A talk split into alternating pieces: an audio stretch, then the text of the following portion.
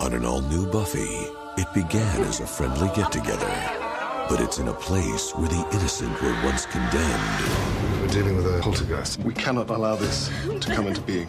There's ghosts and shaking, and God help me! people are going off Felicity with her hair. Now the lost souls have returned So this party's starting to liven up after all. to bring a judgment of their own. An all new Buffy.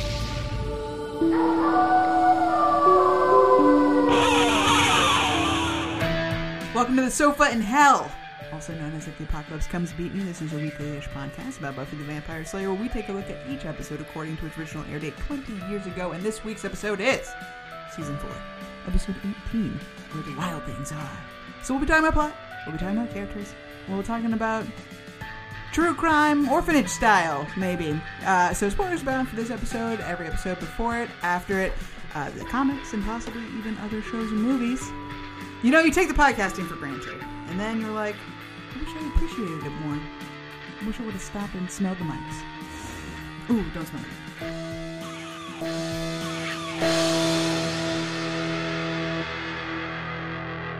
hello everybody hello welcome back hello Daniel, I am here. Stacia, I am here. My name is Kelly. What have you done to that mic? It just smells weird. Does it? Yeah, just like has like a I don't think so. I don't even know how to describe it. It's like an attic smell. Uh, we're here to talk about Buffy the Vampire Slayer. If you didn't know, specifically the episode Where the Wild Things Are from season 4, episode 18, originally aired on April 25th of the year 2000. Uh, written by Tracy Forbes, this is the last one of the Tracy Forbes trilogy Never Forget Beer Bad and Something Blue. Um, so we won't see her again, which is. I mean, we'll discuss if that's better or worse. No, it's worse. Okay. Directed by David Solomon, uh, who also, I don't know if I've mentioned this, this is the fifth of 19 for him, but um, he's also a co producer up uh, through all through season four, becomes a regular style producer in season five and six, I believe, and then at season seven is a co executive producer. Wow. So, so he's moving As, up. as Does he well keep as directing, 19 episodes. Yeah. Oh, cool. Yeah, Okay. so this is only the fifth of 19. The last one he did was Goodbye Iowa, and next one will be Buffy versus Dracula. Oh, hey. Fave of mine. Uh, what happened in this here episode of Buffy the Vampire Slayer? Buffy and Riley had sex. A house was haunted. The end. The end. True. Feel shame. That is, uh, that is, Uh, there's nothing else, really. yeah. Well, Xander and Anya saved the day. Well, all of our friends, we I guess. do meet Genevieve Holt. Right, and she's going to be a big deal. She's a uh, never again. Never again. So, um, but there is one little tiny bit of continuity, I guess, if we're built not not no sorry, I- I always spoke not continuity, but a little bit more of Adam mentioned just Hmm. with the very opening scene. Uh, Buffy and Riley are fighting a vampire and a demon Right. who are teamed up, Right. which well established lore they never do. That's not well established. I don't think we've ever mentioned. that But they before. keep saying it in this episode, so you have to it's believe a it. really big deal Right. uh, to, to try to flesh out Adam a little bit in the literal 11th hour of the season. So, um, That's about right. couple of firsts, maybe. This is the first time we see Giles sing on screen, and uh, it'll be the first of three times because we're going to see him again in his well, four times if you count the musical, which you really should, I guess. But everyone's singing that, so I don't know if you can count it. Giles, the character, is like possessed in that one, so maybe not so much. But uh, and then Restless is a Dream. Who cares? And uh, Doug Petrie didn't want him to do it because they he thought it was goofy, but David Fury lobbied hard for it to be in the mo- in the movie in the show, and then This this scene. him singing. Period. Oh, okay. Oh, just singing. Because Yeah, I was 'cause, like, I mean- Tracy needed this. Yeah. um, She needed something here. to Anthony pull Stewart this Head is together. like was always in musical theater. He, he played Frankfurter and Rocky Horror for years in in London. Um, He has a good voice. he does he has a great voice, so I'm sure he had wanted to, or they had wanted to maybe dabble with that a little bit for a long time. But so it's pretty interesting that this is the first time, uh, honestly, four years in that we would see it. I'm surprised it hasn't happened before. But he's cool Giles now, so I guess we couldn't really do it back when he was all tweet all the time Giles. Fuddy duddy. Fuddy Duddy Giles, that's right, sexy Fuddy Duddy. No one knows what it's like to be the bad man, to be the sad man. Behind blue eyes, no one knows what it's like to be hated. Roy, he's back and just as gross as ever.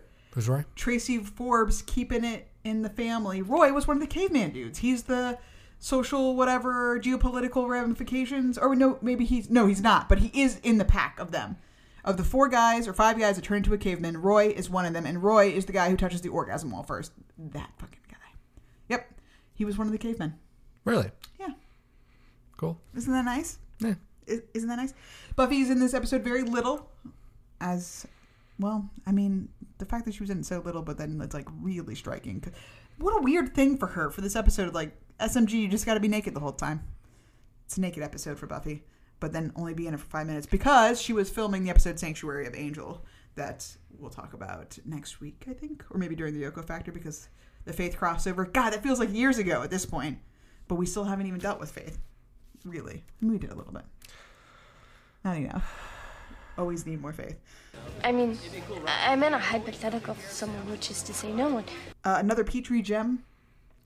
No that such he had to say thing. about this episode. No such thing. What can I say? It was a dirty, dirty episode. Jesus. First time we see condoms in the show. Isn't that great? Safe sex. Safe sex is important. Isn't that a great thing to know? Uh, yeah. That's it. Great episode of television station. How did you feel about Where the Wild Things Are? What an insufferable episode. Oh, why is that? Yikes. um, I mean, there's really nothing redeemable about it. The premise is terrible. Most of the dialogue's really cringy. Yeah. All the scenes of Buffy and Riley having sex is really bad. Um, I mean, I guess it's kind of fun to see Anya and Spike bond a little bit over being That was the best moment. immortal serial killers. Yeah. no longer I serial kill. That is nice. Things used to be so much simpler. You know, you take the killing for granted, and then it's gone, and you're like, I wish I'd appreciated it more. Stopped and smelled the corpses, you know? Yeah. Now everything's complicated. It's a terrible thing, love is. I've been there myself. Ended badly. Of course it did. It always does. For the Tracy Forbes trilogy to end like this, um, the whole time I was just mad that they did her so dirty. I just can't get over how she got screwed. How how Doug Petrie thought, what a fun idea. What a fun, funny idea. But none of them are going to step up to do it. They're going to make poor Tracy Forbes take all the L's and see what she can do with them. And I will say this this episode started out really cool, just with the scary horror elements, and then it was all bullshit, all in the middle until the very end when it was kind of dense and they're cutting through fake vines and stuff and it was fine because the music was really good Mm-hmm. all throughout anytime you could just have music and no one's talking we're, we're fine but yeah smg was just gone the whole thing i thought was I, obviously she's doing another episode but i just thought you know they do this sometimes on tv shows where you can just you a know little bit of break, yeah. you know that this episode or they're only contracted really for 21 episodes so they're not even like going to get paid for this um, so that, that's what i figure they filmed their stuff out of context away from this episode and they just kind of shoehorned it all in because they were not in it at all which was kind of cool that was kind of that was great actually for them not to be there um, but yeah it starts out with buffy saying you get the thing i'll get horny and it's like oh cool that's where we're starting and doug petrie loves it so i'm like you know fuck you doug petrie for the rest of the season so you know where i stand We'll never with all of forgive you this for what was it, Woo, Doom? for doomed yeah. is this better than doomed i stay tuned Nice. Uh, this episode I ended up liking more than I remembered uh, because of the horror elements. Like when when I think about the scary episodes of Buffy, this one usually doesn't rank, but I think it it achieved that definitely through the score most effectively. But there was there's a little bit of scary shit. I mean, even in the bathroom with Willow with the you know the kid popping up behind her, it was pretty good. Oh, like was Xander under the The the water, bathtub? Was yeah, yeah. I mean, just just thinking about it, it's freaky. Uh, it's turning around and seeing that fucking dead kid. Like that was good. That was good stuff. And I think there were some really interesting directorial choices in this episode that I enjoyed, uh, especially even like the big opening shot of Lowell House Oh. singing all in the interior. It was really neat with that. "Ooh," Yeah. Music was really cool. yeah, a lot. The camera was always like panning up over. Like we were just seeing that house in a different way. Yeah, and they Which is they cool. seem to do more of like a, a handheld vibe feeling to But whatever was like, where going it's on with the rail. bed, when the bed was either it was Oh, going that down or zoom out, it was yeah. going up. Very cool. Very cool. That was probably. So the there, best there part. was some highlights, but yeah, overall, overall not great. No.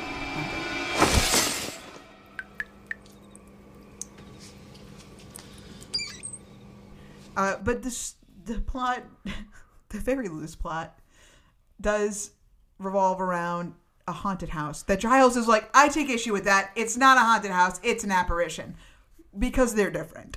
And you should know that. but uh, it just didn't matter. It didn't matter. Who cares? This is so stupid. I can't imagine in the whole of human history that there hasn't been uh, something similar to this where people have been, children have been murdered in a house where they're. I, supposed th- to I be think they're safe, pulling this from the protected. headlines. I think that, I mean this sort of thing comes up some from time to time. You find an old orphanage or something where pe- kids were fucking murdered, and I, I think this is just straight from the headlines. Like, let's do an episode about this. My question is, why didn't these kids? uh, wh- Where have they been this whole time? Yeah, why now? Why is it so? uh, Um, fucking Riley comes and fucking the fireplace explodes. well, why did that happen? Why did it take away? Why did it make the house cold one time and then like not other times? And why does the orgasm wall exist and not exist? Why does it happen and then not happen? Why isn't it constant? Why hasn't this been a plague upon the Lowell house forever? I don't know. I, And why does because- it go away? this- Because they, they were not satiated with anything, any bargain that happened between them. They're still there. I don't know. Aren't we? We're, supposed we're to think saying that they would opened the vanish? thing and that's it. Like, that's bullshit. They got out of it. That's fine. Buffy and Riley are out, right? They might lick their chops and walk away. But these motherfuckers are coming back.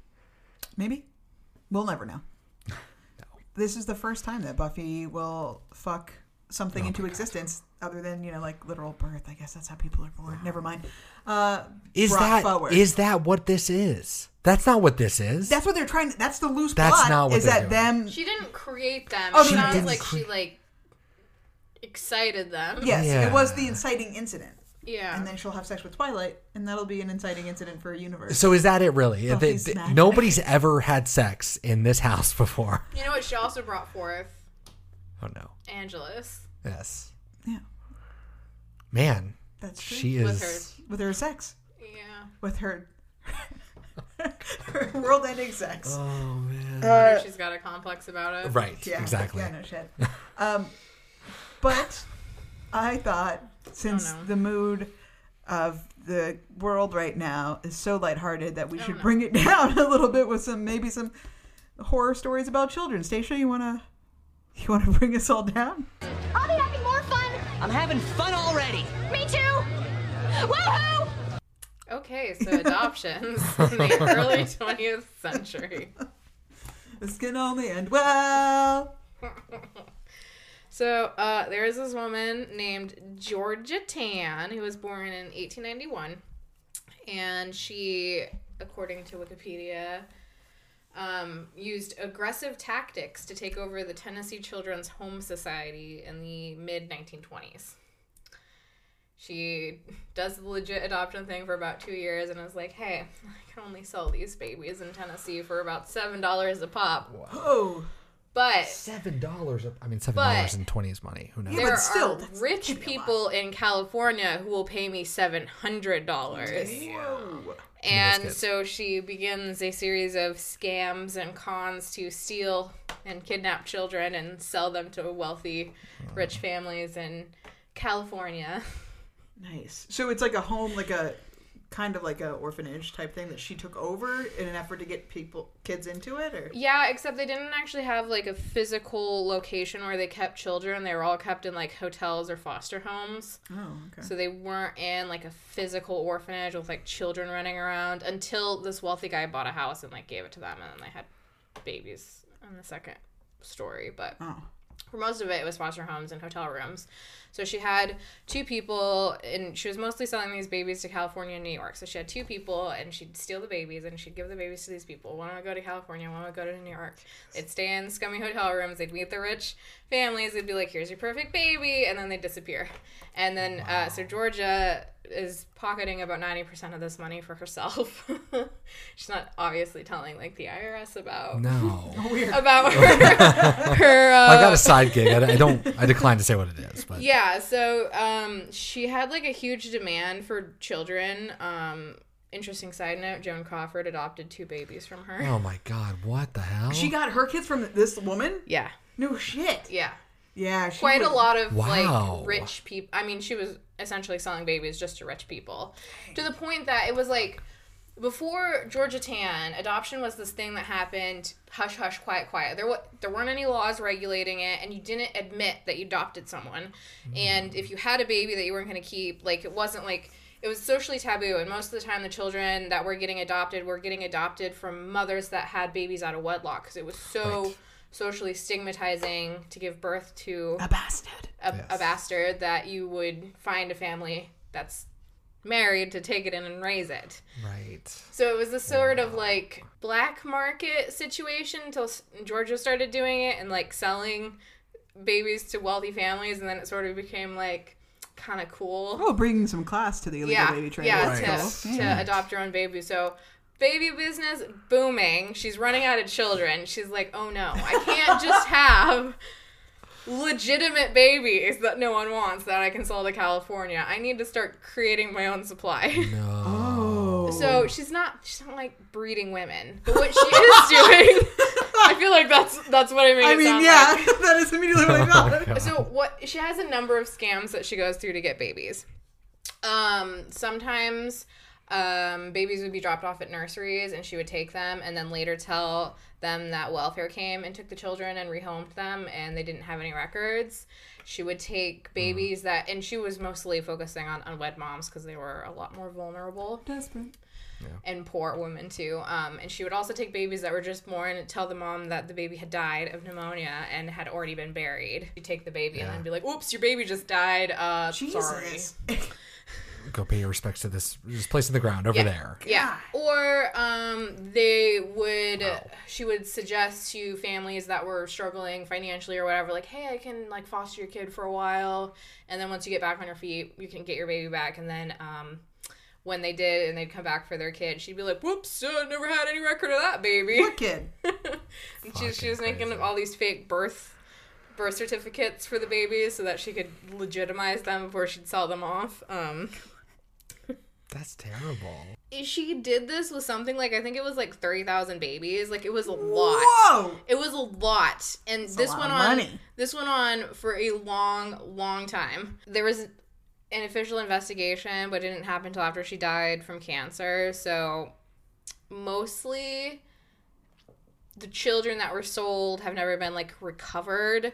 There's been a couple of um, kids, like there was this one mom who had the whole "your baby died of pneumonia and it was buried without you" thing, who never really believed it, and this woman's like Georgia Tan's whole black market adoption situation uh, was an episode on unsolved mysteries. And they were like, if you think you're missing a baby, call us. And she did. And they located her and they got like a happy little reunion. Nice. Holy moly. Um, but some specific notes.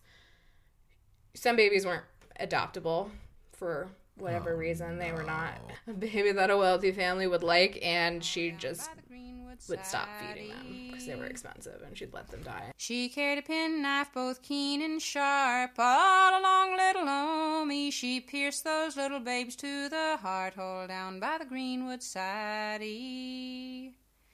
She buried them under a bunch of rue. All along little Omi, she prayed to the Lord they'd never come to, all down by the greenwood sidey. As she was walking across the porch, all along little Omi, she saw two little babes at play all down by the greenwood sidey. Oh, babes, oh, babes, if you were mine, all along little Omi, I'd dress you up in silk so fine all down by the greenwood sidey. She didn't keep great notes. She would just write their first names. It would be like, baby Sophia. And she'd just keep adding to this mass grave. And I guess um, the like death rate for like kids in foster care went way, way up when she was involved because of the poor treatment that she gave to these kids if she couldn't find them immediate homes. Um, but the good news is, is that She's dead. well, She's in yes, hell. she's dead. she's dead. but the good news is that California, New York, and Tennessee were like, what the fuck? When they realized what was going on. And it was like the start of the push for like legislating adoptions to make sure it's not just for adults because that was kind of the way it was seen like the children didn't have any rights so now it's like you know if you're a foster kid you have rights in the system and you have thing expectations and things that um are put in place to make sure that you're being safe and you're not getting buried Right. in a nameless, unmarked mass grave. You traumatized and abused these children. Children who, who no doubt become extremely disturbed adults. You have ruined lives, Mrs. Holt. Furthermore, what you did has now manifested itself as a, a- a malevolent presence which threatens still more lives. You have a great deal to answer for. I refuse to listen to this when I can smell the sin on each and every one of you. Yeah? You smell sin? Well, let me tell you something, lady. She who smelt it dealt it. It's like what you said, but faster. On an interesting side note, this woman, super gay, she was in a Boston marriage and she ended up adopting her partner so her partner could inherit everything after she died. Oh. So, in addition to all of the other adoptions She she adopted her facilitated, girlfriend. she adopted her wife, Wow. which is what which is what same-sex couples did a lot. Yeah, so. just have rights. Wow. To have rights. Still wow. That's But- wild. What a wild. Yeah, so she was existence. like this. It was fascinating. I mean, she, she was clearly a terrible person. She like went to school when like women weren't going to school, and she like did some sort of like man degree, like chemistry or something. Where it was like she was like the only one in her class that was a woman, and then she's like, "Fuck it, I'm gonna live with my girlfriend, and I've got all these babies, and I don't give a shit. I'm rich." I mean, aside from all the And I just want to kill 'em with some babies. Yeah. Yeah. She I sounds love pretty chemistry rad. and killing babies. Yeah, she was really um. I thought businesswoman. she was gonna go to like I'm gonna make plants now. I don't have enough babies, so I'm gonna start fostering plants. Oh Maybe rich people want to buy plants, and it's like no, I'll just No. make more babies and kill them. That's cool. yeah, so this happened to like the 1950s, anyways. That's nuts. Yeah, Like that's some heinous shit, s- straight up. yeah, Wow. yeah. Man. You know, there's a lot of mm, messed up orphanages around the world. Sure. And it's not perfect, but things are a lot better Yeah. than they used to be. So, we so we think Genevieve Holt was probably of that school. She's running the shit, killing these well, kids. this woman not no religious mm, overtones, right, but that's what- the majority of the um, orphanages that I found when I was doing research, I picked this one because I thought it was the most interesting. Um, all Catholic. Yeah. Ooh, Catholic orphanages, bad place to be, which Sure. is definitely the kind of theme that she had oh, yeah. here. Yeah. Well, that's amazing. Thank you That's- for that terrible You're welcome. story. Oh, You're welcome. Wow. I'm fighting total mental breakdown here, Will. No more fuel in the fire, please. And I blame you.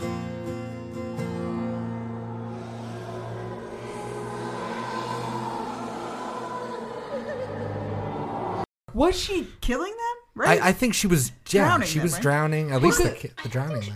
she was killing them. I think I think that's the point that Giles was trying to make with the it's not a ghost, it's a specter or apparition. Oh, you like killed them on the inside. Well, because ghosts are spirits of dead people. A poltergeist is negative energy. Hmm. Okay. It's not caused from someone dying. It's just like trauma has Ah. happened here that like Yeah. has like Mhm. materialized itself into like this negative. That makes it better. Well, that makes more That- sense too because Giles is like, you held them under, like, and you've turned them into what I'm sure are terrible adults, like, Yeah. or Yeah, yeah, really yeah. traumatized Yeah, adults. yeah, I'm like, what if she killed them? And how are they adults? But it's kind of of so like their s- their spirits are dead and they're they're here in the fucking surrounding and they're this kid is not dead, right? He like Right, boy. moved on with his life, but a part of him is dead. Oh, yeah. Part of him was killed. Trauma, trauma. Killed there, yeah. Okay, I like that. I didn't really care when they started talking about it's not a ghost, it's a specter They didn't- or whatever. I'm like, shut up. They didn't make a lot of uh, clear points about it. No. I It's thought almost that like it they were didn't gonna- It's almost like it didn't matter, but they went so out of their way to try to make it matter,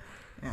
and it never did. Like a big burst in poltergasm. Okay. Well, on to something more lighthearted Buffy and Riley. Buffy and Riley and the orgasm wall. Yes.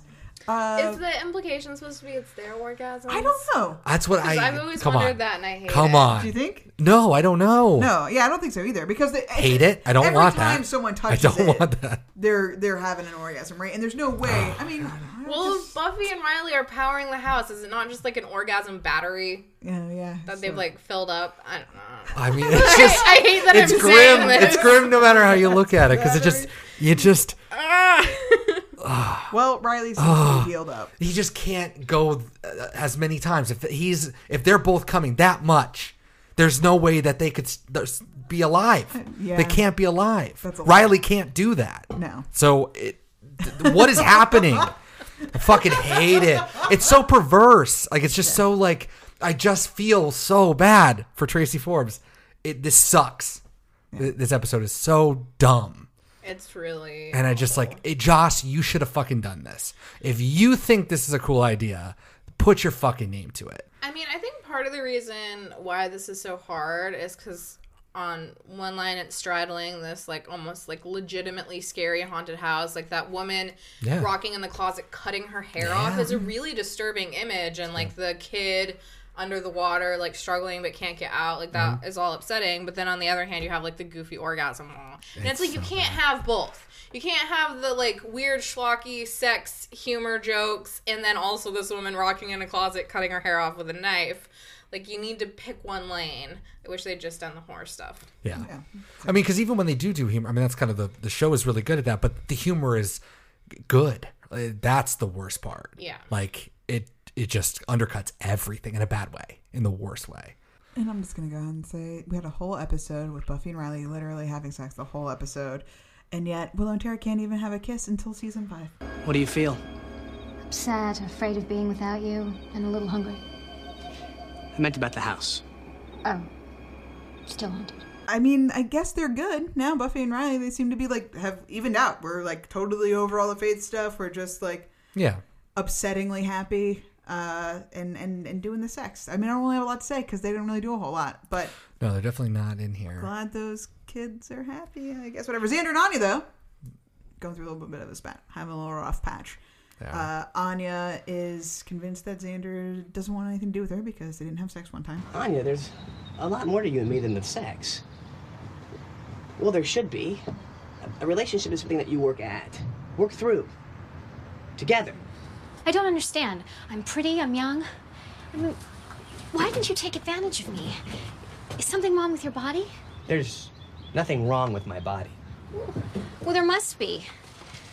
I saw that wrinkled man on TV talking about a erectile dysfunction. Whoa, hey! All systems go here. No function problem, okay? Xander's like, well, our relationship has to be more than that, and she's like, oh, is it?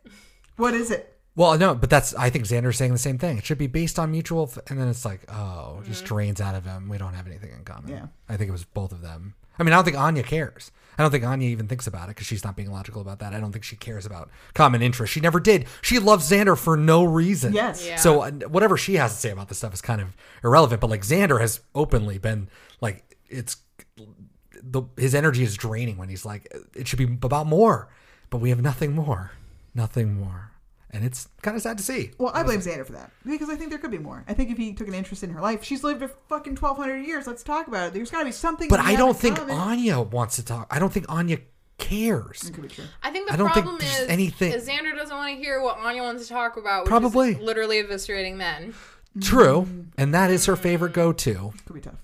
The normal part of ending a relationship right before the vengeance begins. Right. No. Vengeance. Relax, I'm not going to do it. I'm just trying to tell you that we have nothing in common besides both of us liking your penis. And now I don't even have that. And that's a lot of her personality. She, as, she, as she's growing, becoming more of her personality. But that is the ongoing joke, even at the end of this episode. He's sticking with it, I guess. But I mean, Xander does. he certainly she doesn't know what to do. he says what like uh you i put up with a hell of a lot from you specifically in this last 10 minutes or whatever i'm like what have you put up with but i guess she probably does say some crazy shit and talk about all the crazy terrible shit she's done I mean that you know that has been a constant theme. To be fair to Xander, where Oh. she says stuff like like when we were having sex last night, and Xander's like, "Remember how we talk had this talk Uh-huh. about private moments, only being private if you don't talk about them with my friends." yeah, so I think he's definitely had some moments where he's like, "Anya, we need to talk about this." and I think it's like an ongoing fun thing that the episodes could just constantly do. Have Anya say something crazy, and then have Xander be the one to have a good quippy joke, Mhm. you know, about privacy and not saying things. Yeah. But do they become closer? Do they become more emotionally invested? Because as of now, I would just say they just want to have sex, and I think Anya thinks that that is what love is, Mhm. and that's where Xander doesn't feel that way. But I don't think there's more. So Xander's not thinking about more but Anya doesn't understand that either because what else is there? So when you don't have sex, then it means you don't love me and that you're moving on. Right. And that you're going to find something. because she has this one-dimensional view of men where like this is literally all they want you're not doing the thing that o- And I- the only thing men want so something must be wrong and I don't know what vengeance demons do, right? But they don't they come in like at the end of something? Doesn't all- her entire existence basically be I have been summoned forth after years of turmoil from the woman's part she's summoned in a, like the the rock bottom of a moment, and so and then she e, exacts her vengeance. So she never actually is in a relationship for any period of time. She just comes to like experience all of it at once and fucking like eviscerate the guy, right? Well, isn't that how that works? I yeah, don't so, know what like- she does because if she if that's the case, then she doesn't know what a, a relationship even is. Like I mean, she just was human. But that was like a thousand years thousand ago. years ago. Things have changed a So little what bit. it, what it seems like is the vengeance demons can exact vengeance for anyone they want. However, it appears that Anya and her friend Halfrek Halfrek Okay. have their own particular like raison d'etre. So for Anya, it's scorned women Okay. who have been broken up with, and Halfrek it's children. If Okay. a children wants vengeance on someone who's hurt them, Halfrek is like, Let's go. let's Yeah. go. Wow. Pew pew pew. Bunch of kids. Bunch of kids. But, definitely. so, Where's but Helfrich here? so if there's a scorned woman who just broke up with her boyfriend that's like, I wish I could just like trap my boyfriend up and feed him to my dog or whatever, then Then I Anya's don't- like, Hello, I'm here. Yes. Uh, So yeah, I don't think she's like following the woman through the relationships, waiting. But when that's all you see, it's True. like a divorce lawyer that being Mm. like all relationships end in divorce because that's all you see. all you it's all see. you're surrounding yourself with. So I think maybe after a thousand years, that's And probably it- where Anya's It made at. sense that like she would start anticipating this, like you know, first there's love and then there's vengeance. And That's just that's just the way it goes. That's the story of uh, Yeah. Yeah. and we've stopped loving each other, which is just sex. Yeah. So one So night now without vengeance. it, the vengeance doesn't happen. I mean, even he is like vengeance. Wait, like whoa, what? Willow and Tara are very small, very small part of this episode, but we do have the scene of talking about the horses. It doesn't make any sense. So Buffy can be really irreverent from Mm-hmm. time to time, and I like it for that. But when they started talking about horses and like, Mm-hmm. I'm scared about dreams I had where ponies are coming after me or something. What was that even That about? was just a sweet little moment. that Why? The girlfriends were Why? dancing. Because Tara's Why? a horse girl. Why in this episode? Why not Why? in this episode? There was literally I nothing for them to talk about. refuse I to guess. believe that Tara's a horse girl. Why It's did it? Why couldn't you say unreal horse to me. girl? She has a messed up family. She's never had any support. It doesn't seem like her family's got that much money, and horses are expensive. I know you're a She's horse girl. I clearly know, I'm not sorry. doing it in college, so this would have been a family venture. And she's not coming from some like poor backwoods. We've got 40 acres and a trailer, so Yeah. we have a couple horses. Couple horses. and we're not coming from the I'm super rich and I have a Yeah. horse that lives in a stall with its own personal groomer. Like those are the only two horse worlds. There are is nothing in between. There's no middle class horse world. I don't think It is dirt poor or filthy rich. Tara's never seen a horse. That's what I'm convinced of. Uh, I also think that it was literally just in this episode so that Tara could proposition Willow About about, riding. riding. a Yeah. horse, and I was like, "Oh, that's fun. At least it's not like a guy doing it." And like, and then I was like, "Oh, that's it. That's it. That's the only reason she's a horse person." Ah, Yeah, just so we can get the joke. You should ride with me sometime. Just- Heyo. the worst. And of course, uh, Never Tara- to be mentioned again. Never to be mentioned. again. temporarily embodied by the spirit of every homophobic viewer of the show. So that was Don't touch me. Yeah. it's disgusting. Uh, uh, that's that on that, I guess. And Okay, but if we're s- okay, if we're still talking about Willow and Tara, I I want could talk about that forever. I, I want your opinion, Dan. Okay. Because I always viewed it this one way, and then Kelly, halfway through the episode, is like, oh, look, just another example of Tara being the most powerful person. We never talk about it. I'm like, what are you talking about? And it's when Tara goes out onto the balcony Hmm. Yeah, and she's yeah. looking down, and then the earthquake starts. Right, Kelly thinks that she did that. that she caused the earthquake. Absolutely I think not. the house did it. Yeah, no, that was just something that happened. Why did they linger on her, and why didn't it happen until she was staring intently at Because the party? it was getting weird. The episode's fun. She just she was there. She's gonna be the person doing They've it. made it very clear that she seems to have some sort of deep perception. That's a I good think point. Oh, she knew it was going to happen, like a cat knows an earthquake's going to happen. Just Yeah, like, she's well, kinda like, hearing something I don't different, like like- being here. When she knew that Buffy wasn't the right person because her aura was off, like okay. Willow didn't notice that. I think that's why she knew the earthquake was coming. Well, also just from like if you're going to talk about it, just like in a scene, like everyone's so focused on the door. Who would be the one person that wouldn't be so focused on that? Yeah. Tara. Tara would be the first person to be like, okay, they kind of got it. This is their thing. I'm just going to survey. Right. And then that's when everything went to shit. So we kind of got to see that through her eyes, and then everything went wild. That's how I saw it. She did not cause shit. She ain't. I- She ain't a horse girl, and she's not fucking like. she's an not, a earthquake fucking girl. earthquake girl. Yeah. Forever in my heart, she's like one of the strongest people that's ever been on the show, but we just never had a chance to exploit. Buffy also di- dies every time, right? The uh, earthquake comes. Does she know an earthquake happened? right? Isn't that the whole thing? so there was an earthquake this time, but fair. it was just for the house. Yeah. yeah. We're thinking it probably didn't register she anywhere. died a else. little death. It's- well, Ah, she almost Uh, died. Lepetit Oh. Moore.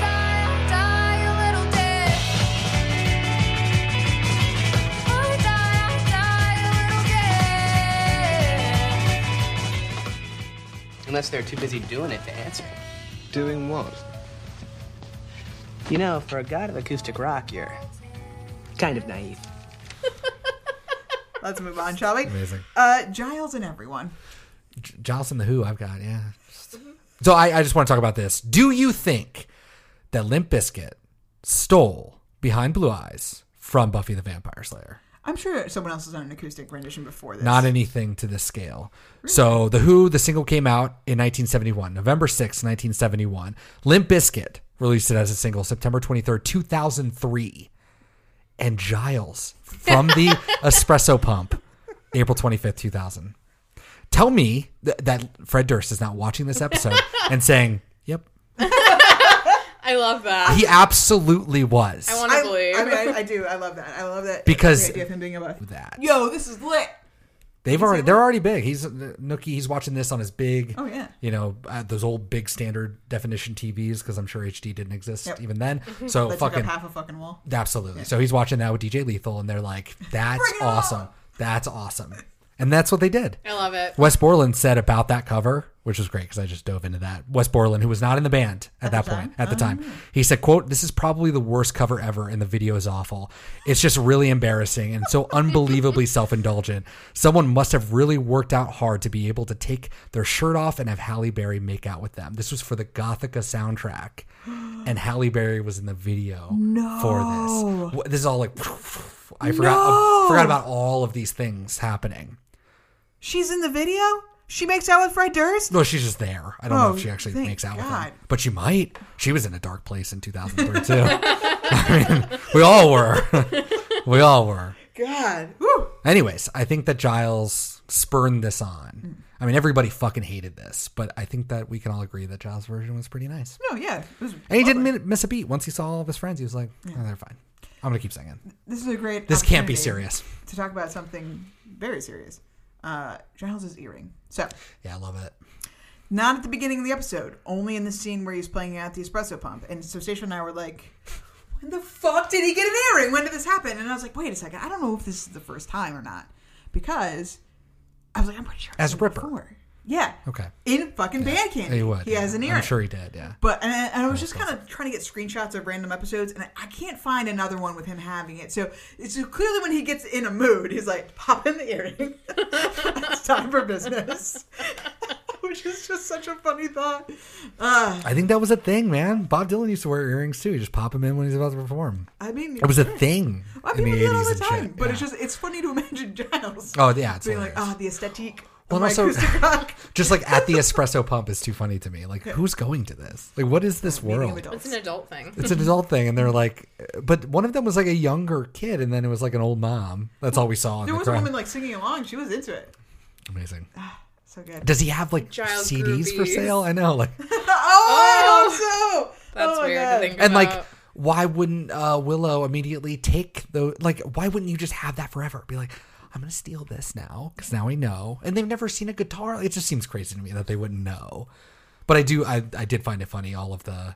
I was wondering why I had a crush on him. All of that stuff, and then just Xander being mortified by it the whole time was very funny. I appreciated that Tara was too gay to, to fall under the thrall. She was appreciative from a distance, which Yeah. I like.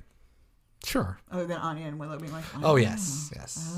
They're nice. But yeah, I when I was looking into that, or when I was researching this episode, um, I forgot about yeah. Wi- I know Willow had like a kind of a crush on him, but the, the picture of her and Giles in the locker, like Mm. know. it was real. Yeah. It was real. Oh God. Oh, her face. Well, I think it, tell- it says everything. Just um, Anya's a little, you know, confused.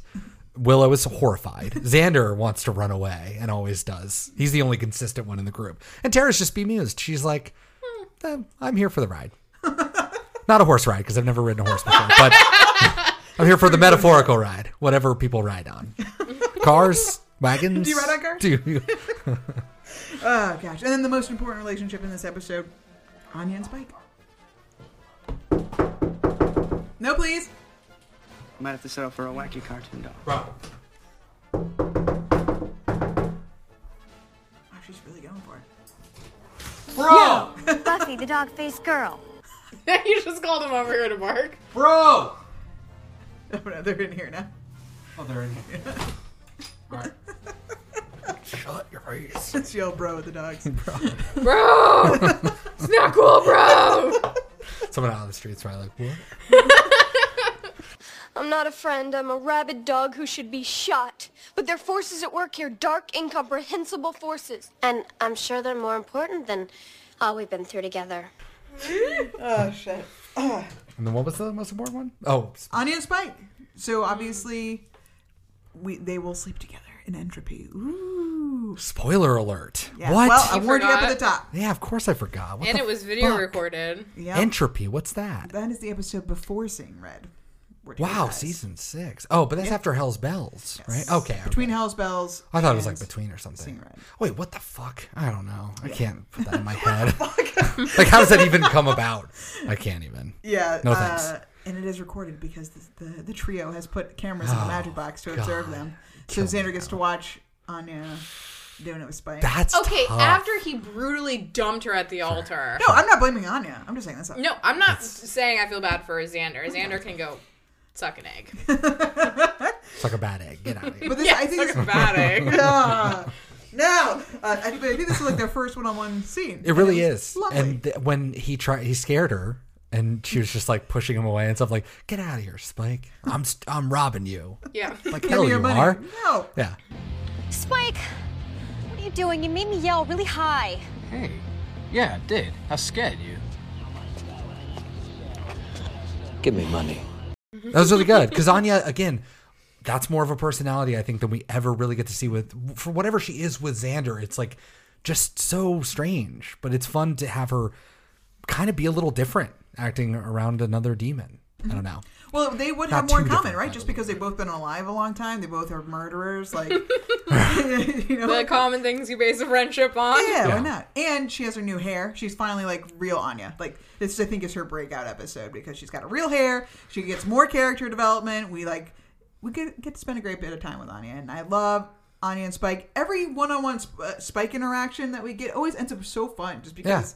He gets to bring out sides of people that we don't ever really have with our friends because our friends are good and lighthearted and funny. Sure. And he's like, He's willing to push buttons too, like get up in her face and like you think it's Antagonistic. going to be like, or or sexy, who knows? "Well, yeah, I mean, there definitely was a vibe." I know, and I was like, oh no, it's about to happen, and then Nope, not for it's two like years. I'm gonna kill, you know, you kill Xander, I'll kill Drew. And I was like, oh, that's really cute. And it's like, Would've you- been I'm not gonna kill Xander, but you can kill Drew. I'll get to it. You know, of course. I just like I like Spike being sad that he can't scare people, and as Vamp Face is gone, right, he doesn't even realize it anymore. It's it's great. It's good stuff. I'm so glad he's here. Yeah, it, I It's just the can't best. imagine if they hadn't made him a recurring character, like brought him on in the show, because there would be such a huge void. and not letting him be a hero either. Like when he convinces himself out of going into help. Oh, that was so That fun. was so good. It's like those are great reasons. Bye. We have to go back in there. Why? Because Buffy and Riley are trapped. So? She's a slayer, he's a big soldier boy. What do they need you for? Anya, look around. There's ghosts and shaking, and people are going off Felicity with her hair. We're fresh out of Super People, and somebody's got to go back in there. Now, who's with me? I am. And I'm not the first choice for heroics. And Buffy's tried to kill me more than once. And I don't fancy a single one of you at all. But. Actually, all that sounds pretty convincing. I wonder if Asian House is open. I think it's time to yell about how great Spike is, but also other things. Okay, Station, what do you want to yell about first? The I guess it's no surprise, but the cold open that has very strong sexual tension, and I just wanted Buffy to be like, "Would you care for a low fat yogurt?" Yes. Yes, that would have been such a great little Oh. callback because of the hungry and horny thing, Sure. right? Like we get it. You guys are gonna have sex because you're super all ramped up and riled up. But Buffy should have been like, "Are you uh, are you craving low fat yogurt?" Because real fans would have been into it. That's right, Daniel. What do you have to say?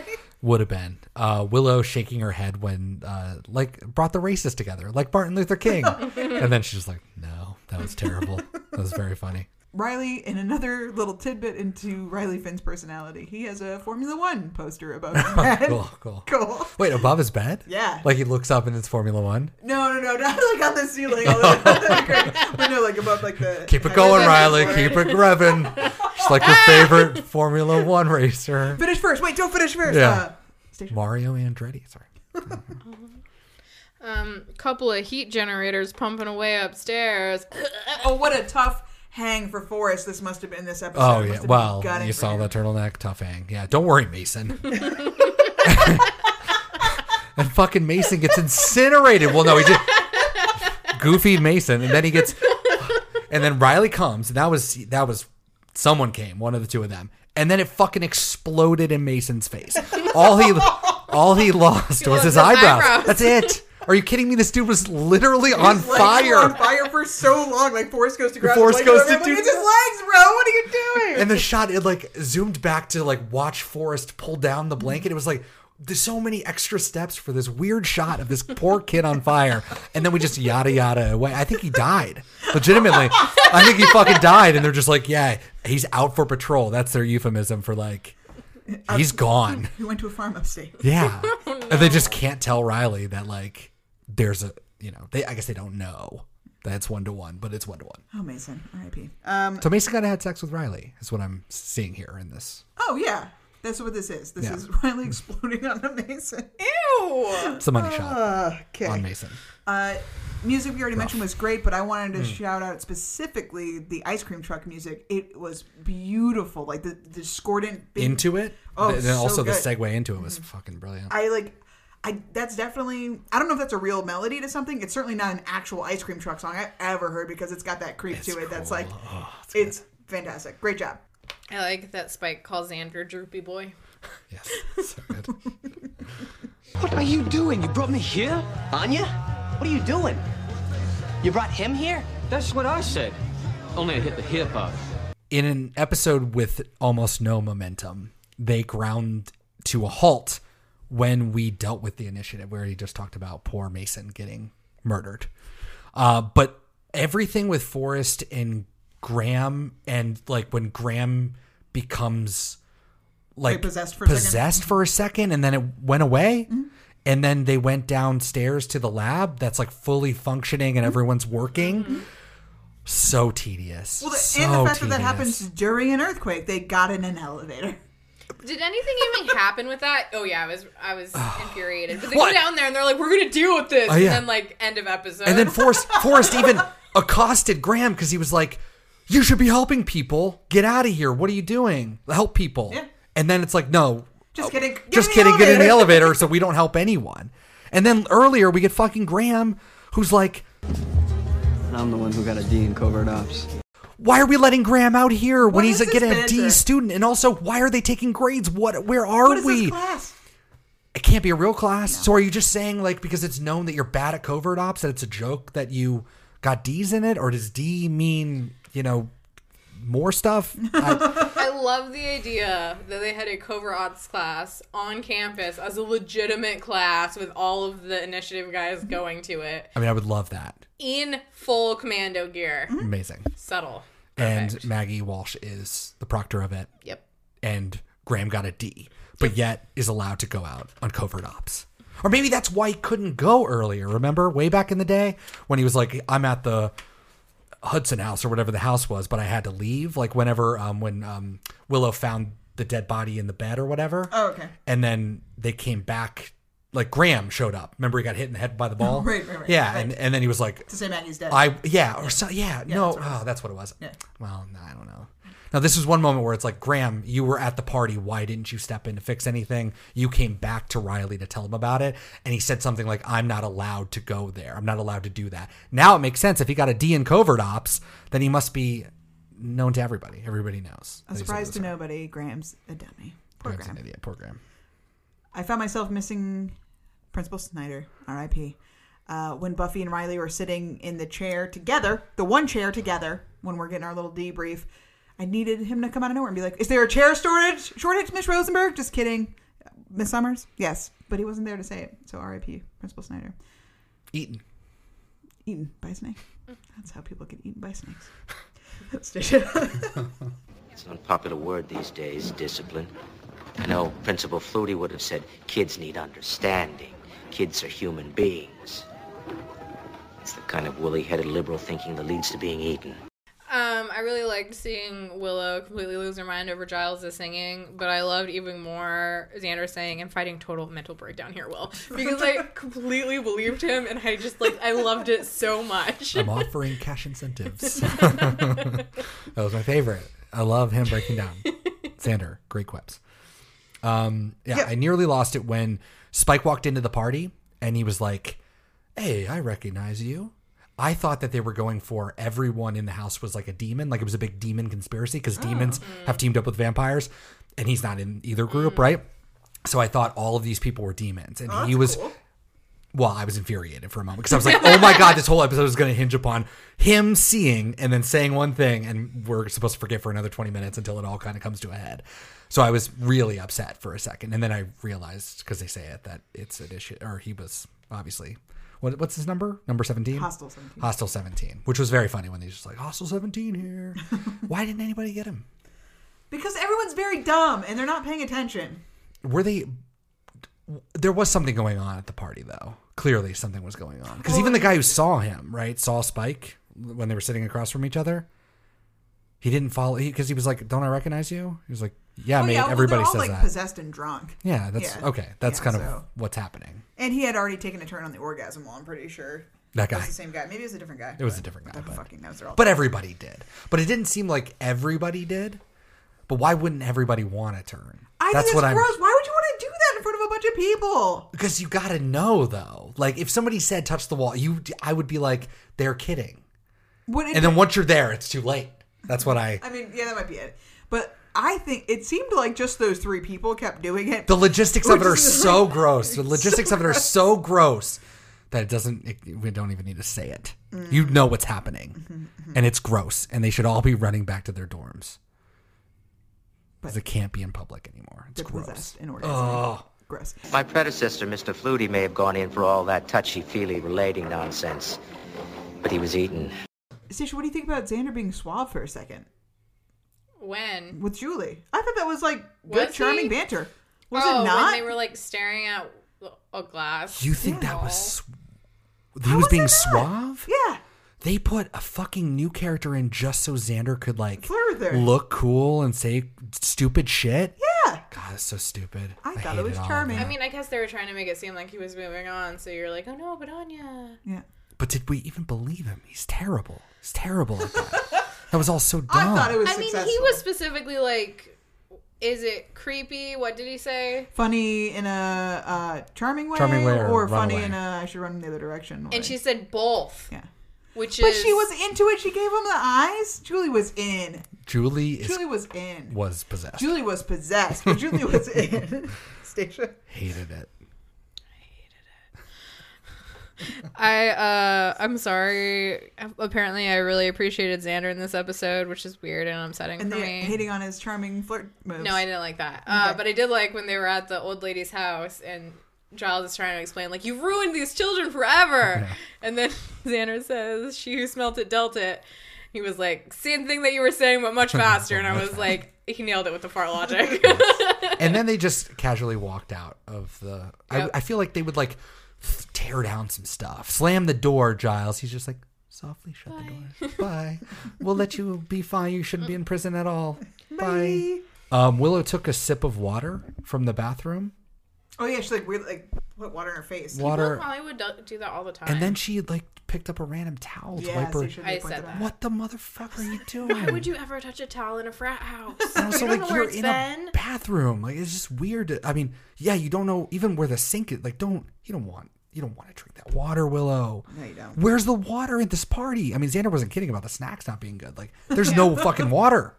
Like, I mean, all the water must be going right to Buffy and Riley. Like, they've got to be drinking all the water. Oh, she looked. Oh, I was gonna say she I looked mean, chapped, but that's it would be amazing if she just, they just had like jugs of water. But I guess they don't know that they're going to be having lots of sex till they're till they're Till they're dead. dead. They don't they don't know that. They don't know that. That's the part of the episode. Okay. bringing Julie back around. She got a close ass shave with that fucking tiny Bullshit. knife. Bullshit. That was a weird choice. It was a really weird choice to make her like skin bald. And to run away and like just run away. Mm-hmm. I wanted her to say something more. Like I'm call me, bad. There's like little sprigs of hair. Call me. call me. but Oh, it is like it is like three springs of hair. You know why she ran away? Because it was probably a terrible cap on her head. Oh, yeah. and they, They just couldn't needed to zoom like in. r- Yep. have her run. Get Yep. off screen. Get off screen. Spent all the money on the vines. Go. the vines when they first show them when they try to open the door to buffy and riley's room and the vines start growing out from the bottom they like drilled holes in the doorway and the Mm-hmm. Really? vines are just like shooting out through, Through the holes. these perfectly round holes I and i, did was notice like that, especially that's the one in the bottom of the so raw Oh, Yeah. yeah. look at that That is it's just so holes. bad they couldn't just like make it like a little bit broken or something But if they try to CG that, I mean, Yeah, I'm glad they But resisted couldn't, that couldn't urge. they have just like literally like punched a hole wouldn't that have made more sense like jagged Sure. something Yeah, the, the just like perfect perfectly circle. round Oh yeah, like they're too, yeah too big even for the thing too. Yeah. Yeah. that's amazing. Love it. When Willa was doing the Genevieve Holt research, we got a nice shot of all of the paper, The newspaper all of the clippings. newspaper clippings.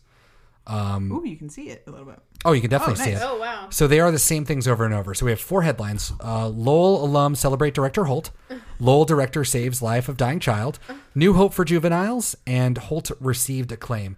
As you can see, the Holt received acclaim has different font because that's actually what Willow is reading from. So it's different than all the rest of them. Basically, they revolve around in uh, Holt saving a dying child, Genevieve Holt, the director of Lowell Home quote Home for Children, became a heroine last night when she pulled a marble that has been lodged in the throat of Norma Fruit, a five-year-old who lives in the home. That's one of the sentences that is repeated in New Hope for Juveniles, which is probably the best one you can read. Uh, this is where it gets wild. Neighbor Leonard Bur- Bunstein. Leonard Bunstein says that she daily walks a tightrope balancing two dogs and a pickle on a stick over the house to teach children about the dangers of insanity. Miss Holt's efforts in this regard can only be described as absolutely absurd. She, had a- she is an asset to our society as a whole and a true raving lunatic and that is basically repeated over with um, just what she's reading about. Um, we're holding a gala to celebrate Genevieve Holt. So that is basically just one sentence, and then we go into her being a raving lunatic, Amazing. walking around with a pickle, and just kind of repeat, repeat, repeat.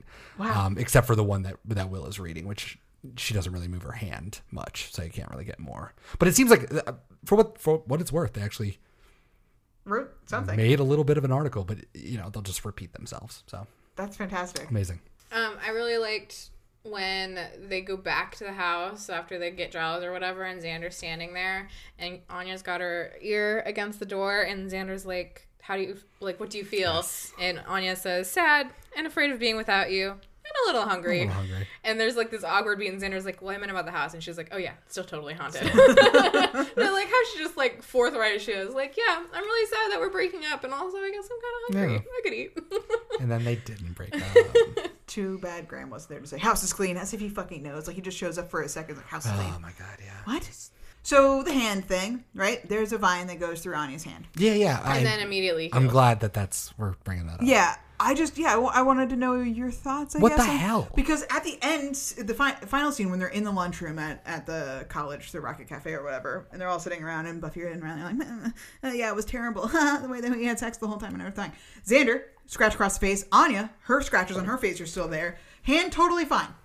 So Hand find the next scene when she pulls yeah, it out. immediately. I, I think there might have been like a little blood they showed, but there definitely wasn't like they Yeah. w- didn't make an effort to be like, "There's a hole in her hand." Uh, She went all the way through. Why did they even go through the animation of it or whatever was going on? Didn't need to happen. But how badass is Anya that she was like, fuck this! I just ripped it out of her hand and kept going. I thought she was gonna do some vengeance demon shit for a second when She's she's, got like, powers, "You man. brats!" I know, The but powers, I you thought take she them was for gonna granted. fucking uh, out of nowhere just conjure something. You know, sort of the that idea is definitely in the world. Like, I wouldn't be shocked if she could, s- from deep down, especially to save her boyfriend, that she could get something. Um, but yeah, I do wonder. So I guess we're, we're meant to think that the Vine specifically was just part like a, uh, no, not a hallucination, but like a Mm. like a trick. I mean, it did all a, go A away. ghosty trick, just like the ghost appearing and, and vanishing. But then the cuts, the cuts fuck all of that logic up. Because if it's just fun ghost times that don't stick around, then why do they still have the cuts? But she doesn't have the hand wound. I don't get it. It's almost like it doesn't matter.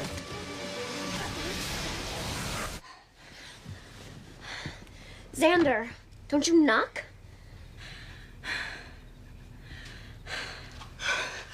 Daniel, do you have anything else to say? I don't, and I forgot to do the watches, so I'm going to do them live. Okay, I need. I, I think it's time for the watches. Xander construction outfit. No, he is now an ice cream salesman. This is the first time we see him, right? As an ice cream salesman, Uh, see him, see him. Uh, so that's a no. Maroon jacket watch. No, we'd hardly see Buffy. Snake pants. Forrest has gave a Riley watch. Hell yeah. He's jealous as hell. Oh, He's wearing turtlenecks. He's hanging out with Graham because who wants to hang out with Graham unless Riley's preoccupied? Uh, so tough look for him. Uh, Chips Ahoy. We do get Hostile 17 talk. Does it count? And I guess maybe like the Anya belittling. Ah, stuff, like yeah, having true. beli- yeah, I think that's good. Uh, to Hoffman watch, no. Although he would have fit in just fine. You should lock your door. Didn't go to Giles' house. Sandy watch, nope. Michael Wick, Amy Goth watch, no. I mean, we do Uh, a spell. They do a spell, but I, at this point, Tara is just so part of the family that it doesn't really count. Uh, books a million. Do we have any books?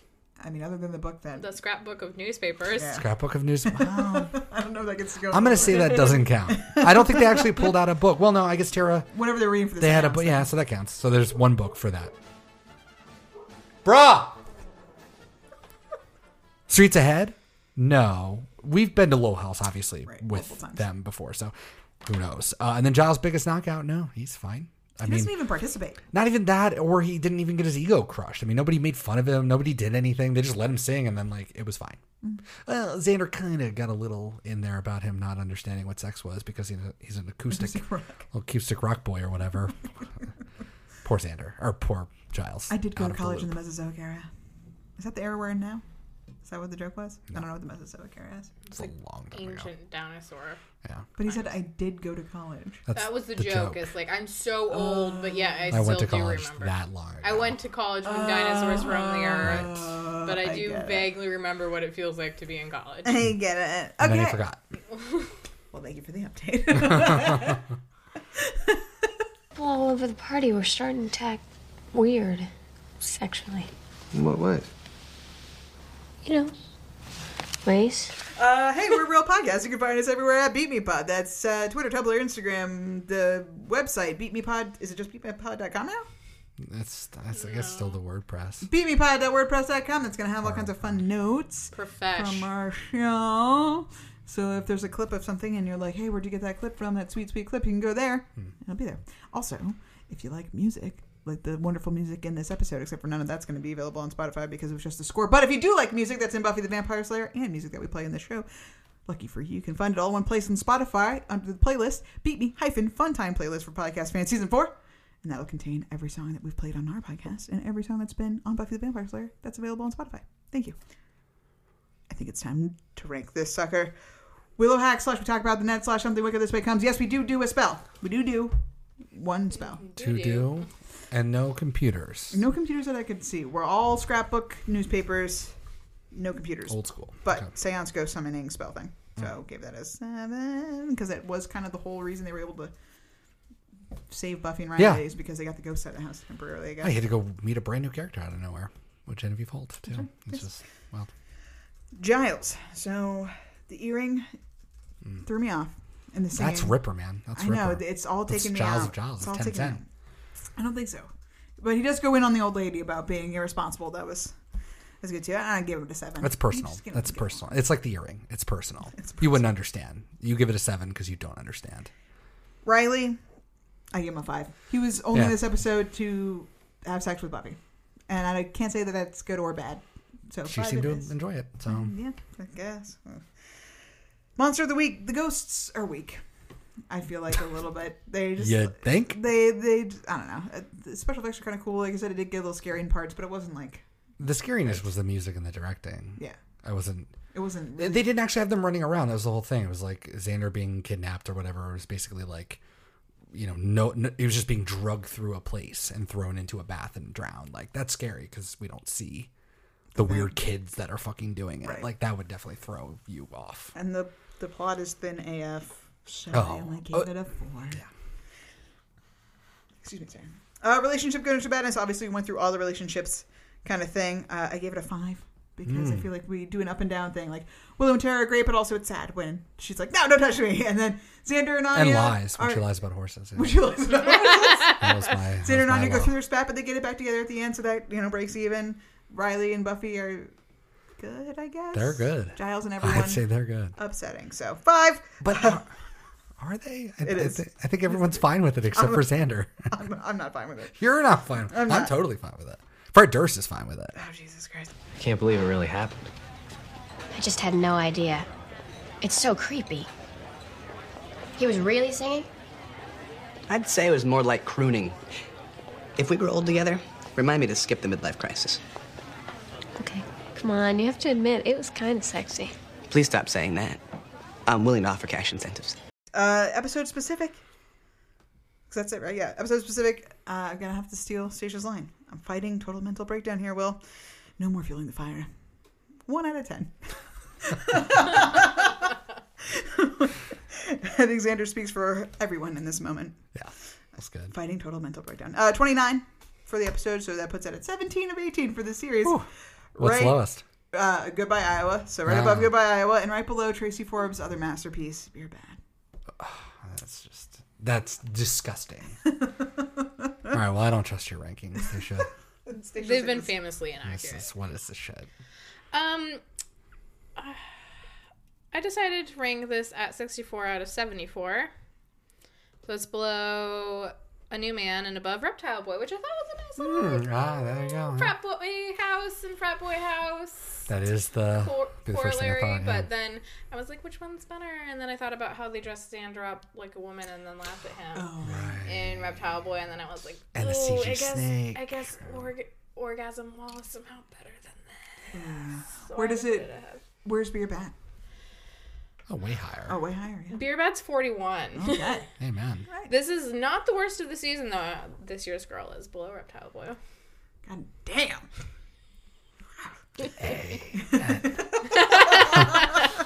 The Tracy Forbes saga has come to an end. I am so sad that they did her so dirty, and she honestly is probably my favorite writer at this point of the whole series because I can't. She did so great with what she had. Not only when when she was given gold with something blue, she made a knockout like unforgettable episode. You always know what that is, no matter what.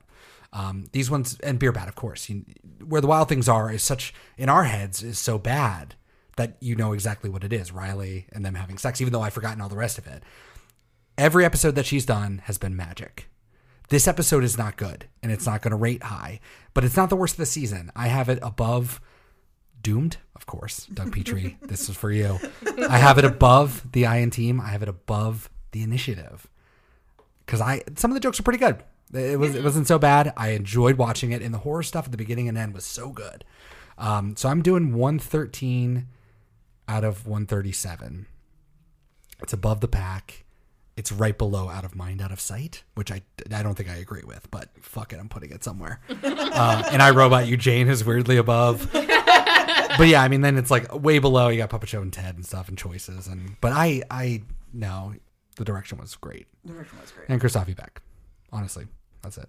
Oh man, that ice cream truck song that'll stick with you. All right, well, that is where the wild things are in the books. Yay, we never have to watch it again. But please do join us next time for New Moon Rising, which um, hmm, I don't know if I'm excited. I mean, I am and I, I am not. I used to be I'm able ready. to like I'm ready recite to that go. episode from memory, but I remember it's very bad. That's better than this. We'll see. Uh, until then, Stacia, do you have anything else to say for yourself about this episode? Sorry, this episode of television, where the wild things are. No.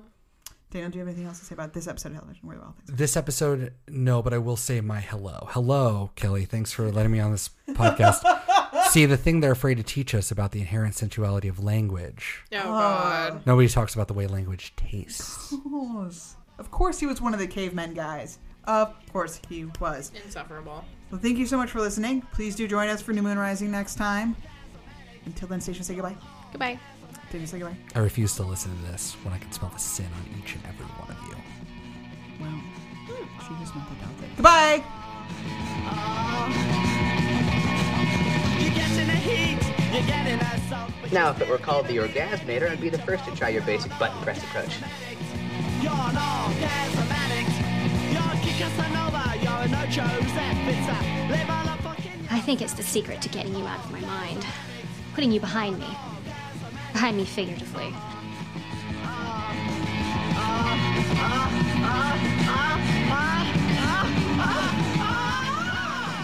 friend who's coming to town, and I'd like us to be alone. Oh, you mean an orgasm friend? Yes, that's exactly the most appalling thing you could have said.